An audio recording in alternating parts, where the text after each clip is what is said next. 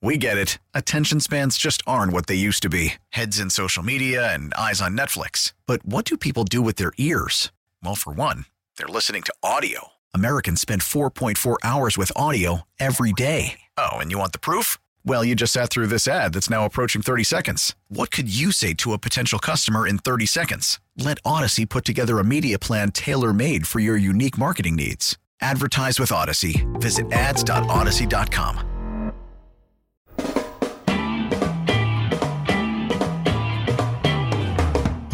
to the rim, and LaVine oh. came down. He, he's hobbling, Bill. He's got that right foot elevated, and he's Uh-oh. hopping around. He's going to go straight to the bench. He's, yep. He's going. Ooh, and Oh, he's, he's not the happy. towel. He's not. He's going to go to the locker room, Bill. And you know he's had right foot issues, and I, I didn't see the replay whether or not he stepped on a foot. Let's see. Ooh, There it is right there. Wow. Yeah. What happened there, Bill? They stepped on a foot and rolled the ankle. That's a no good, but I think Bulls fans thought, oh, you mean they're going to have to play without Zach LaVine? Oh, no, not that. And they were able to eke out a win over an undermanned Toronto team. Here to talk about the Bulls uh, last night and bigger picture is Darnell Mayberry, who is always nice enough to join us on the Score Hotline presented by Circa Sports Illinois. Follow Darnell on Twitter at Darnell Mayberry. He writes for The Athletic, twitch.tv slash Chicago 670. The Score. What's up, Darnell? Do the sidelines get Darnell? Darnell, we got you? Yeah, I got you. Can you hear me? Yes, Yeah, now we you go. got you. Um, so how is Zach LaVine?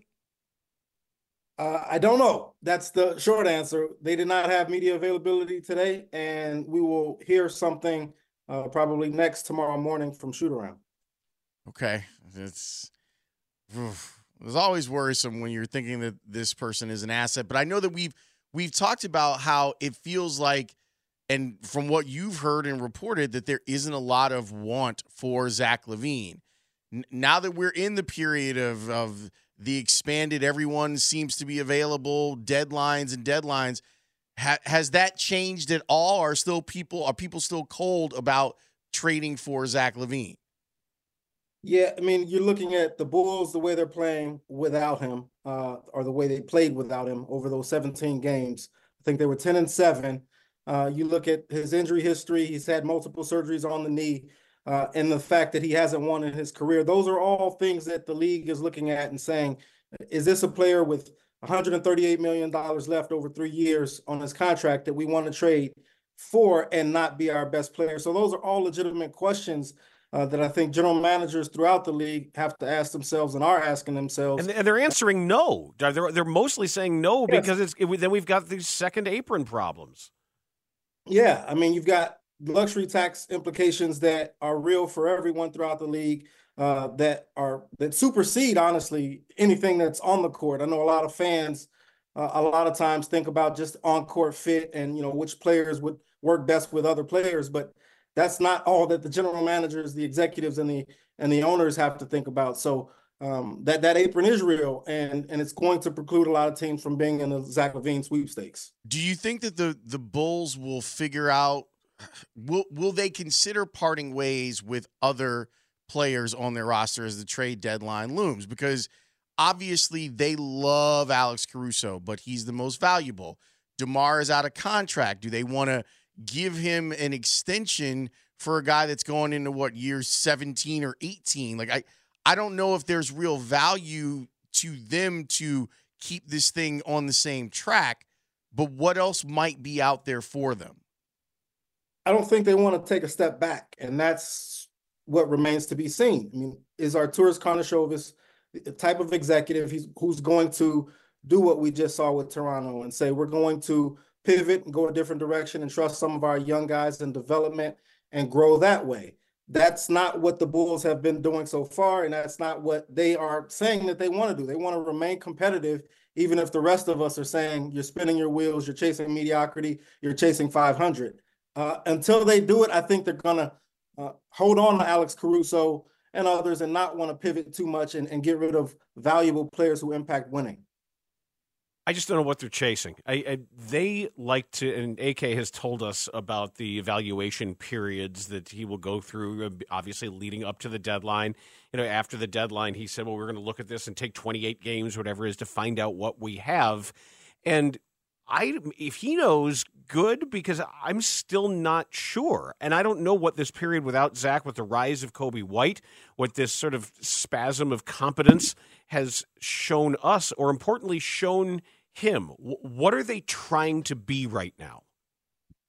Relevant, and mm. you know, you listen to Charles Barkley and those guys on the TNT broadcast last night, and you know, I don't think this is the type of relevancy they want. And, you know, they're they're sort of a laughing stock right now with the whole Ring of Honor thing and, and Jordan Pippen and, and Rodman not showing up. And it's sort of an embarrass, embarrassing moment for the Bulls on TNT last night. Thankfully, they won the game against a team that didn't uh that just traded two of their best three players in OG Anunoby uh, and Pascal Siakam. So uh, that's what the Bulls are chasing. They want to be relevant. They want to remain competitive.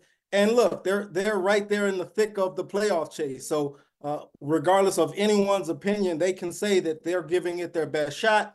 Uh, and a lot of fans I know from I hear from feedback directly from fans that say they would prefer to chase uh, that playoff seed, even if it's the seven or eight seed, as opposed to you know chasing a, a top draft pick. So you know it's it's a tough position to be in if you're Arturas Karnisovas because you're trying to put a, pro, a competitive product on the floor, uh, but it just hasn't worked so far. You had the opportunity, Darnell, to talk with Coby White about this sojourn that he went on in the offseason. What did you learn about why we're seeing a better version of him? He's growing up. Uh, and I think I said that in the Q&A that I did with him.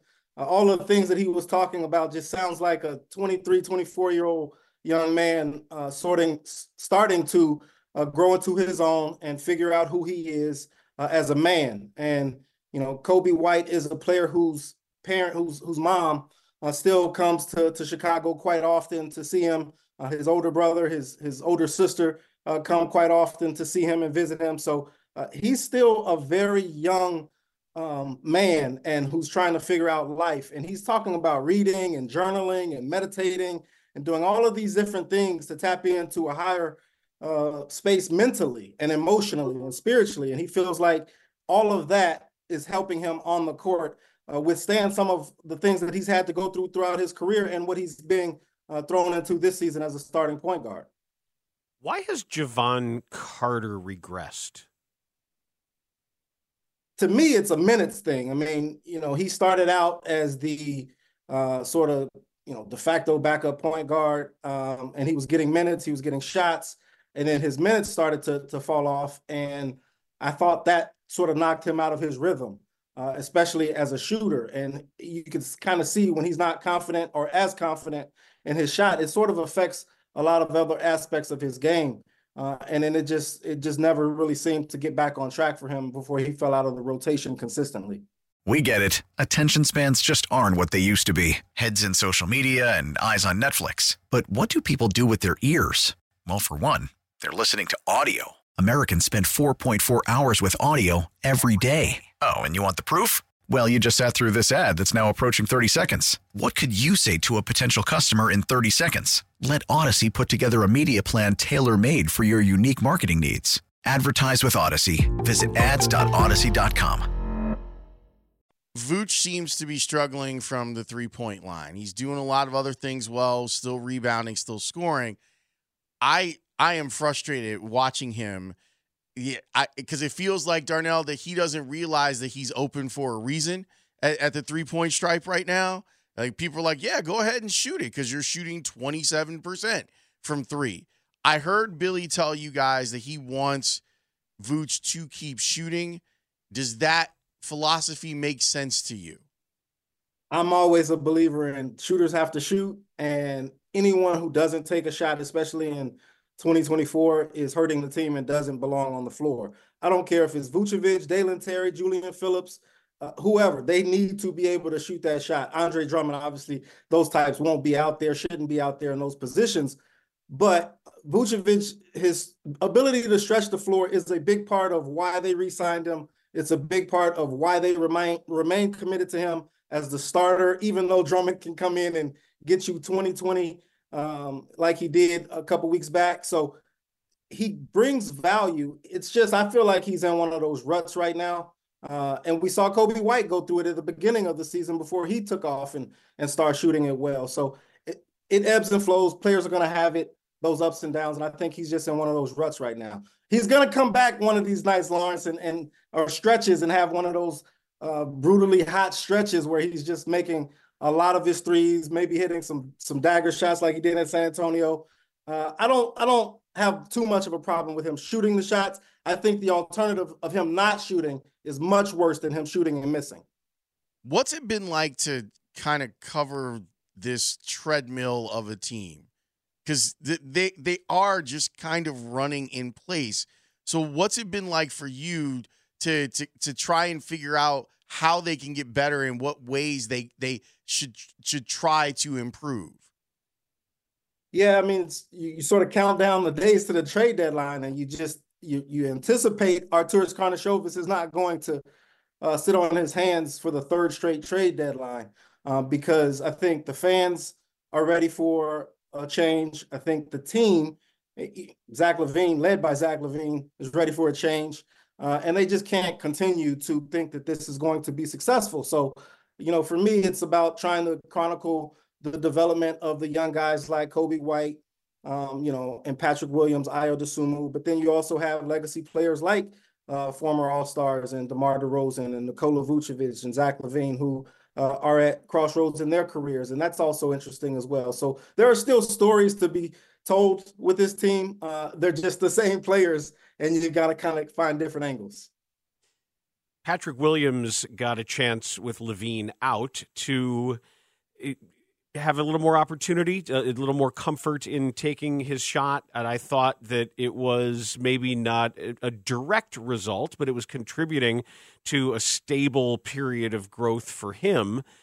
He always disappoints me, though. And I hope this is a time where we don't see either this ankle injury mean there's going to be significant time missed, or maybe uh, trying to work Zach LaVine back uh, after this injury is, is going to maybe stifle that kind of development. I'm I'm wait I'm still there the back of my head, Darnell. I'm hopeful that there is a real spurt that's going to come from him developmentally. You know, Dan. I mean, you, you bring up a dis a, a, an interesting word, disappointment. It, to me, that's all based on expectations of Patrick Williams at this point. Now that we know uh, sort of what he's capable of, we've seen flashes, we've seen inconsistency. I think it, it's up to us to alter our expectation now of Patrick Williams. I would ask you, what is your expectations of him now moving forward? I don't, you know, I, I think about it all the time, and and we see the flashes, and then I continue to see some of the issues that I have. I went back and we did this for the for the organizations win championships podcast. That we watched college tape and watched how he moved athletically at Florida State and I don't know if it's been coached out of him, but some of the promise, some of the explosiveness, I know he's put on a lot of good weight.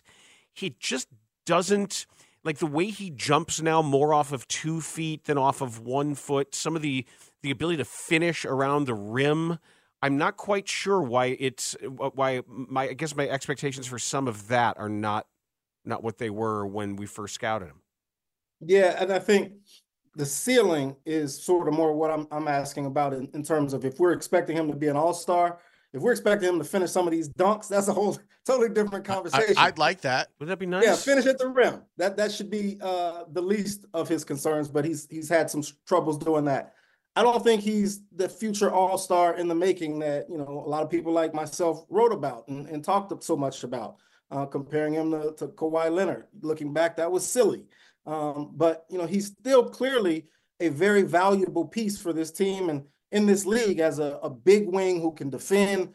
He's a he's an excellent standstill three point shooter, um, and and he's going to do whatever he can do to help the team win.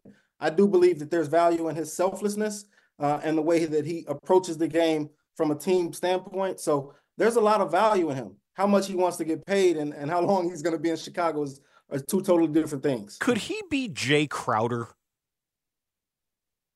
I would I would hope he's better than Jae Crowder, but that's my expectation again.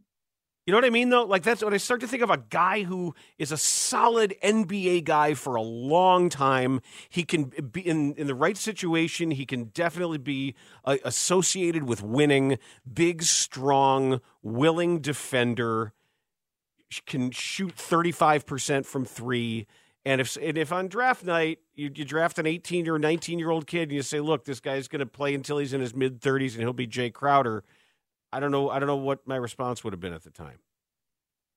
You wouldn't have wanted him fourth overall. That I mean, that's, Patrick Williams, that's, that's the Patrick Williams conundrum. Is that yep. they drafted him higher than they probably should have, and we're waiting for him to become a top five draft pick, and he's um, not performed that way, and he's been inconsistent, and now he wants to get paid um, like a top five draft pick who's performed and on his all star track, and he's not been that. So uh, that's the dilemma that the Bulls have to figure out moving forward. Uh, I was kind of hoping maybe he'd be Jeff Green, but whatever. Uh, hey, man, he's still going.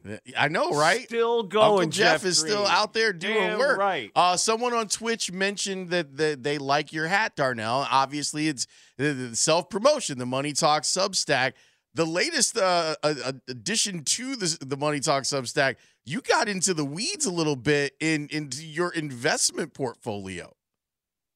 Yeah, man, I'm being candid, opening it up, sharing how I invested all of 2023, what I want to do in 2024, uh, the dividends that I'm collecting alongside my 10 year old daughter, Parker.